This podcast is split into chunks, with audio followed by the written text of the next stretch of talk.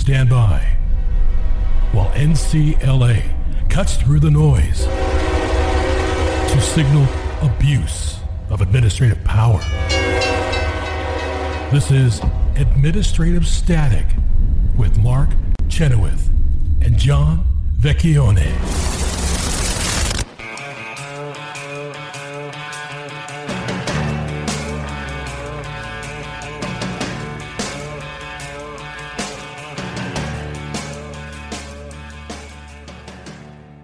Welcome back to Administrative Static, and I'm here with Mark and Jenin. And you know, we're right before the first Monday in October, and so the Supreme Court is coming back. And um, I was I was looking at an article by. Uh, Does it have any cases yet? John? yeah, it does. So Jim, Jimmy Hoover in the National Journal had a, a case, the Supreme Court's biggest matchup, DOJ versus the Fifth Circuit, and coincidentally, a lot of those cases that they're looking at. Um, are, are, cases we're looking at. And so the court is coming up. It has not taken many cases. It, it's, I think it's got like 20, 22 cases or something like this, um, which, which is kind of ridiculous. Um, I, I, guess it's all the, it's all the filings of Missouri v. Biden has slowed them down, huh, Jenin? But, but so, but I, I think that uh, these cases, uh, many of them are ones that we're watching, and I, and um, the, the pitch of this article is that the fifth has been getting reversed a lot. And Ted Olson used to do a roundup with the Supreme Court every year, and he'd bring up the Ninth Circuit and how it was twelve and zero or nine and zero. They just take or, cases. Or 0 and nine. Yeah, yeah. like oh nine. That's what I mean. Yeah. Losses to wins, exactly. So Yeah. they would always lose. And he's saying, well, they've they've been reversed a lot.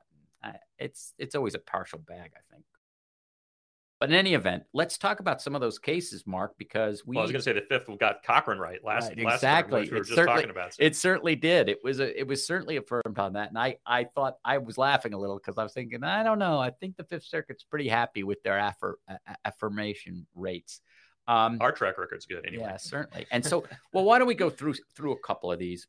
CFPB versus Community Financial Services Association Association of America. I think that's pretty uh, close to our hearts, right? What's going on there, Mark? Yeah, this is the same case, the same issue that we had in the Crystal Moroney v. CFPB case, which is is the CFPB's manner of of funding constitutional? And so, as you can imagine, that goes right to the jugular of, of the agency if it turns out that it's being funded in an unconstitutional manner, it is. Uh, then that's a real problem for the agency, and and it would undermine a lot of what they're doing now. The good news is, from from a remedy perspective, there are 19 different statutes that the CFPB enforces. 18 of those 19 were being enforced by other agencies before the CFPB ever existed. So, if even if the CFPB goes away, it's not like you're just knocking out, you know, 19 different Banks are running wild. No, of course not. Of course not. And the, the government would, would like for you to believe that that it would be some sort of shock to the system if if uh, although I guess they said that about another case. But anyway, they want you to believe that it would be some dire problem if the CFPB uh, went away. The truth is that what all the all the Supreme Court would need to do is say this method of funding is unconstitutional. Any orders coming out of the agency until that's fixed are not going to be enforced. And Congress can now do with that information what it wishes to do. And then Congress would presumably come back and maybe it would clip the wings of the agency, but certainly it would have to put it through a constitutional method of funding rather than this weird sui generis method of funding through a per- percentage of the Fed receipts and so forth that insulates CFPB from Congress and from the votes for Congress every two years, which is the whole point of keeping, you know, purse strings uh, under the control of the people. and there is this problem the cfpb was designed this is this was like high watermark of progressivism which is kind of in conflict with the constitution because their theory is is that all of these votes allow the banks to get away with murder because no one wants to go against the big banks well i've heard congressmen they seem to want to go against the big banks on many occasions so i don't think that but but it, we should note that they also gave the head of the CFPB enormous powers and and said he couldn't be removed except for cause by this by the president. So they that has already been struck down. Um, and there has not been the, the world didn't end, right? That's so so uh, it it was it was arranged on purpose to pull it out of the constitutional system, and I think the Supreme Court's going to put it back in. The real question I always ask you this, Mark, um, because the way the CFPB is funded is it gets an enormously high percent of the Federal Reserve's revenues. And the Federal Reserve gets its money by providing a service, a loan service to the banks. And then the banks pay an interest rate to the uh, Federal Trade Commission. So I guess I answered my question, but my the real thing is the FTC, I mean, excuse me, the Federal Reserve provides a service to the banks and the banks pay them for that in interest. That payment for the Federal Reserve is then siphoned off by the CFPB, who provides no service whatsoever to the banks. It's just a funding mechanism with no, um, it, you know, it's not like a license that's given out or any of that. Well, we'll see what the court says about that because the oral argument is on October 3rd. But what else do we have uh, in the pipeline for new cases? John? SEC v. Jarkesy.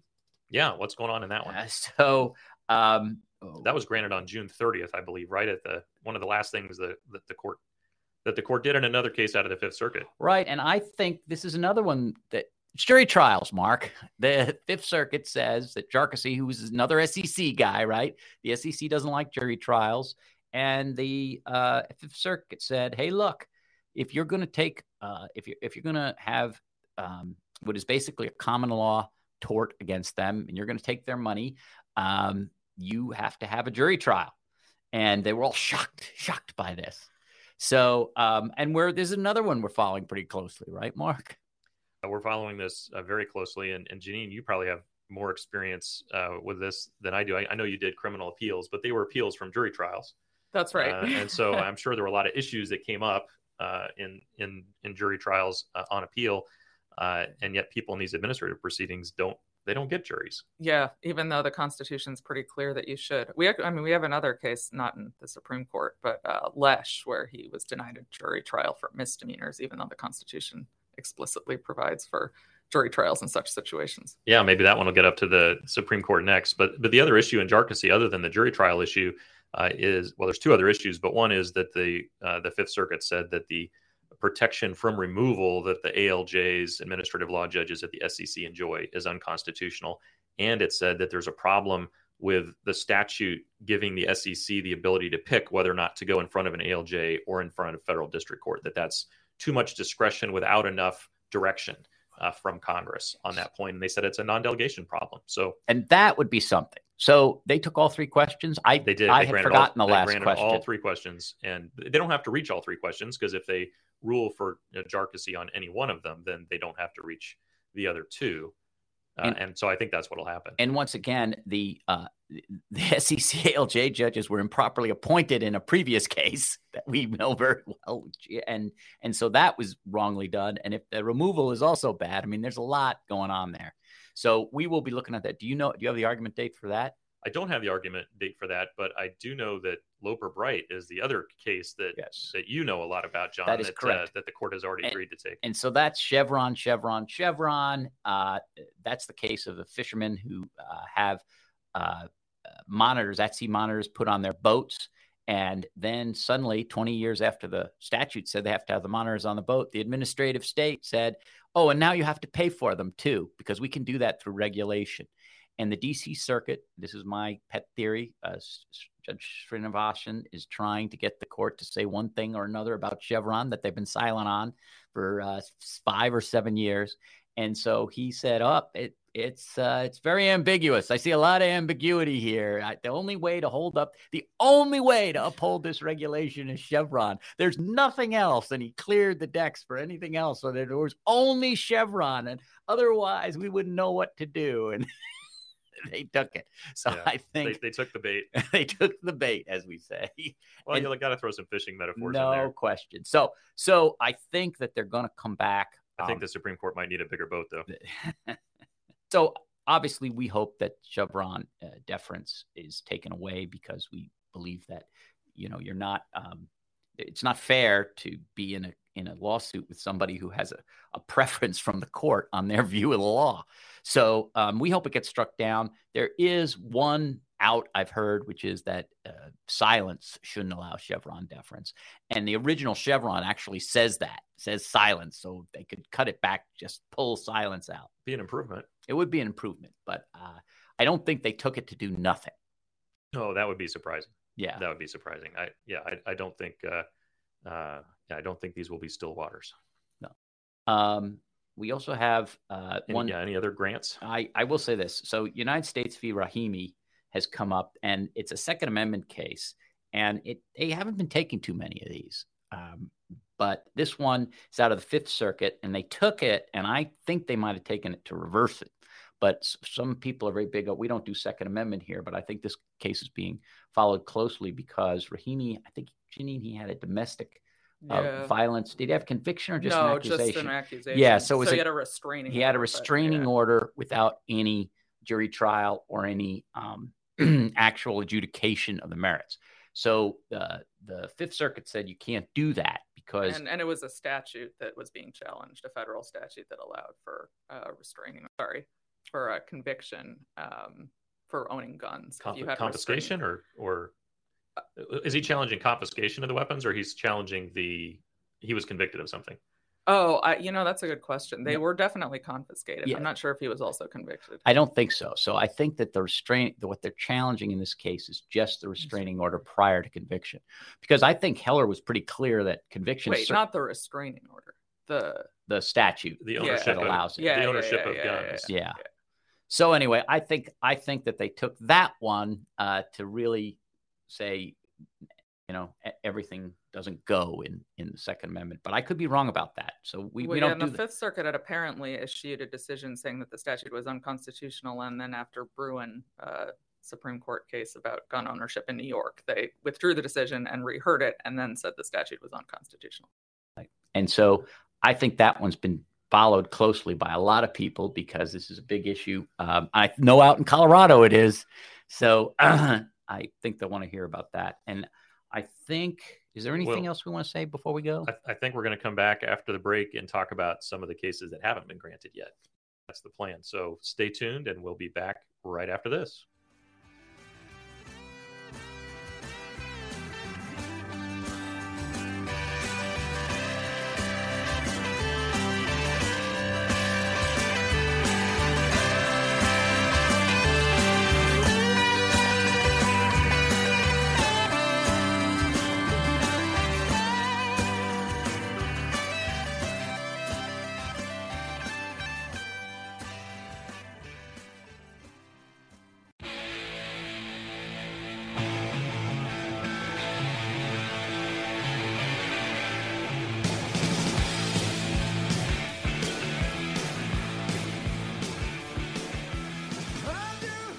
Welcome back to Administrative Static. Mark Chenoweth here with John Vecchione and Jenin Younes, and we uh, we have uh, we're going to spend this next segment talking about some of the cases that are pending in front of the Supreme Court right now, but have not been granted cert yet. So it could be that all of these are granted. It could be that none of these are granted. Most likely, some will be granted and others won't. But we'll we'll talk about them. And uh, uh maybe the first one uh, worth talking about uh, is this um, is this Cargill case that NCLA uh, has been uh, working on. And this was our case uh, up through the Fifth Circuit, and this is the this is the bump stock case. So there are now, uh, I think, at least three or four different bump stock cases. There's one in the Sixth Circuit. There's one in the Tenth Circuit. There's one in the D.C. Circuit. There's one in the Fifth Circuit. Cargill was the first one to get up to the U.S. Supreme Court on the merits, uh, meaning that there's been a trial, there's been a decision about the meaning of the statute here. It's not in a preliminary injunction posture as some of the previous uh, cases to reach the Supreme Court were. And so Cargill is pending. The Guedes case out of the out of the DC circuit is pending. And John, I got to think you got a circuit split on the meaning of a statute here. The Solicitor General has, I mean, the, the government lost below. We won the Cargill case in the Fifth Circuit. So you got to think that one of these cases is going to be granted and probably Cargill, but it's hard to say. And, and, a criminal statute, right? People can be put in jail. I, I don't think that they're comfortable leaving a circuit split where if you have a bump stock in certain states in this country, you can go to federal prison. And then in other states, you can't. I cannot see them just leaving that on the table. Yeah, I, I, can't either. And and you know they've been kicking it around long enough that I think this time they're going to have to and, decide what to do. And unlike Rahimi, it's not a Second Amendment case. No, it's just a matter of does this device fit within the statutory definition of what a machine gun is, and it doesn't. Um, but there was a panic, and the administration, the Trump administration, issued uh, suddenly after years. And the thing that gets me about this case all the time is ATF would give you a certificate. You would buy a bump stock, and it's not like you just buy it and then you just report it to ATF. They give you a certificate saying it's not a machine gun and it's perfectly legal to own. And then they, they say no. I mean, that's incredible. Yeah, never mind. Right, yeah. that was the that was the ATF's position. Uh, so I, you know, we don't know which case that they're going to take uh, but they'll take one case. But th- this isn't at the long conference. It's going to be sometime in October. I think October 6th is uh, is what it was rescheduled for, and whether it gets rescheduled again, uh, we'll we'll wait and see.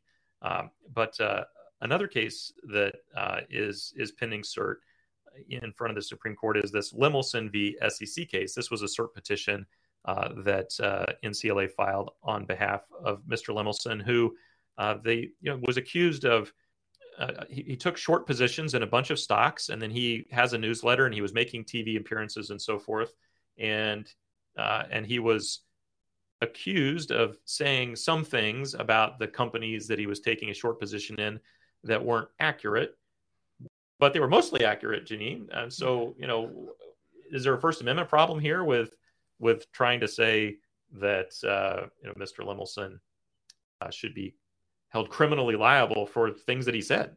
I would think uh, there would be a First Amendment issue. I mean, the First Amendment, first of all, protects uh, false speech for the most part, with some exceptions. Um, there has to be a very high bar for fraud or something like that. But there's an understanding that uh, you know you're going to really restrict dialogue and chill speech if people are constantly afraid they can be prosecuted for saying things that turn out to be untrue or partially true. So I think the you know this is a very problematic uh, situation. Yeah, I think so, and and it's it's set up as a particularly nice vehicle because there was a jury trial here. The jury found no fraud, right. and so it's clear that he was only right. prosecuted for the false speech with right. no fraud. And so, if they exactly. ever want to, uh, surprisingly, the Supreme Court has not addressed this question before. I I thought that was, uh, you know, just that in, in itself, I thought was unusual. It seemed like something that might have come up the specific question of the fraud being exonerated for the fraud you mean? Then, yeah. yeah. That's right. that because it, it's not it obviously isn't and the other thing about this is this is like one sentence in many pages where he writes about a lot of things and a lot of companies. It, it could have even been a mistake right. and you shouldn't have this type of liability for mistake. No. and and so i you know i i think they should take a look at it. I really do. And um we didn't have this case below. We took it on Correct. petition, so it's a little different for some of them. But I, I do think hope they give it a hard look. Another one that we uh, that we didn't have below, but uh, sought a cert petition in is is the the Murphy uh, v SEC uh, case, and there's actually two people named Murphy, and then our client is Richard Gounaud, uh, and the, but they're all up on the same issue in front of uh, of the Supreme Court, and, and really the main issue is the way that the SEC uh, chooses to slice and dice these penalties, John. Uh, you know, where if uh, you know if you settle the case with the SEC, then they'll say, "Oh, well, you're guilty of you know you have to plead guilty to one offense." But then if you fight them in court, then suddenly your one offense of say being unlicensed or of doing something outside the scope of your license, suddenly they'll say, oh, well, that's 12 offenses because it was 12 months that you were doing this, or it was 52 offenses because it was 52 weeks that you were doing this. And you know, we had Russ Ryan on talking about this, John, but well, it's a it's a problem. And the thing here, uh, just uh, the thing that really bugs me is, so you're in litigation with them, and you ask them a question. You say, "How many uh, offenses are you alleging, and how do you arrive at it?" And they say, "We don't have to tell you yeah. until liability is determined." And then they determine your liability, so you're now a, a deceiver, right? in the court, and then they say, "Oh, it's this maximum amount," and the courts just go along with it when everyone else in the country who sues you civilly uh, or they have to, or certainly criminal, you can get an indictment struck if it doesn't tell you this stuff. That, that, but the SEC can just say, well, you know, we don't know. We're gonna, we'll, we'll, we'll find out uh, whether you're liable. Then we'll tell you. That's crazy. Yeah. No. And it, how do you even assess your your willingness to proceed with the litigation on the front end? There's so much uncertainty that's built into that, and it really puts the the uh, enforcement agency in the position of writing the law in a sense or writing the penalties for the law. And the penalty has to be thought of from the defense as the maximum. What's the absolute maximum we could come up with in our heads that they could say? Because they could say that. Yeah. No that's absolutely right. Um, so the other uh, another case that's uh, pending in front of uh, of the uh, of the court is this uh, New York City uh, rent control case, and this is a case where uh, NCLA actually did file an amicus brief in the in the court below, down in the down in the Second Circuit, um, but we did not file at the at the Supreme Court. So. Um, what, what do you guys think? New York City rent control. So the, the issue in the case is is essentially for years and years and years, New York City has said that you can't raise rents. Like once somebody's in, they're in, and only when you change tenants can you basically raise your rent to kind of a reasonable market rate.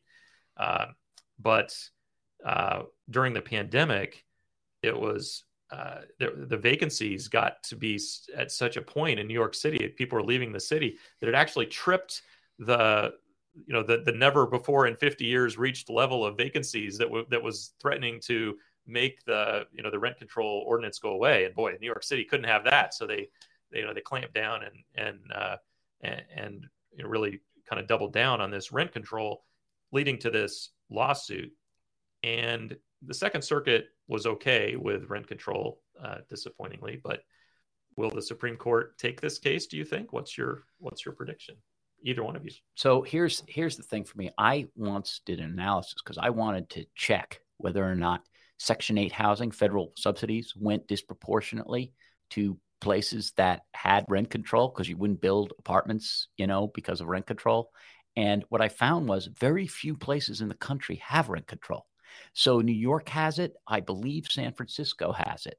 And there's very other rent. control. I'm worried that the Supreme Court will say, this isn't a widespread problem in America because we don't have as much rent control. Those of us from New York can't believe that we're the only ones because I grew up with it. I there are people they always say, "Oh, I'm paying $142 for rent per month." Since I've been here since Truman, you know. And so, so that's that's why you're using your uh, old guy accent. I'm using my old guy accent exactly. And and and so uh, back in my day, rents were affordable, right. and they still are for me. Yeah, exactly. But that's more Midwestern. I did so. Oh, sorry. So at any event, so so the thing is, it was it's absolutely well known, and there's all kinds of fraud that goes on as people are living there, their granddaughters living yeah. there. They're in Florida, you know. It's it's that's it's outrageous. I knew a lot of people doing that when I lived in New York. I was going to say you're you probably dealt with with uh, these these yeah. Well priced apartments. Yeah, I was very jealous. I well, never had one. And the other thing is, the other thing is, is that you sometimes see it on TV shows. No one believes it, but uh, the New Yorkers will read the obits, and as soon as the death notices come out, they'll go to get the apartment. So there's all kinds of things that go on there. But I think that I think that it would be great if they took it because it would mean that you would take a look at takings, you would take a look at this. Um, but I I am worried that they'll just say, you know, it's New York and San Francisco, and that's not a countrywide problem. Yeah, you might be right. But the case is Community Housing Improvement Program v. City of New York. The last case that we're going to talk about is another one where NCLA filed uh, the cert petition. It's Felkner v. Nazarian. It's another First Amendment case, and on our client, Mr. Felkner, was kicked out of Rhode Island College, uh, the School of Social Work, because he didn't espouse the sort of progressive viewpoint that the college said uh, you had to espouse uh, to go there. So that went up to the Rhode Island Supreme Court, and they said, ah, it looks like a First Amendment problem to us. And then they sent it back to the district court, and the district court said, okay, well, maybe so. But qualified immunity, there's no way this college could have known that it was violating the First Amendment rights. So there's no liability. Then that went up to the Rhode Island uh, Supreme Court, and they said, yep, that's right. Qualified immunity, no liability for this horrendous First Amendment violation.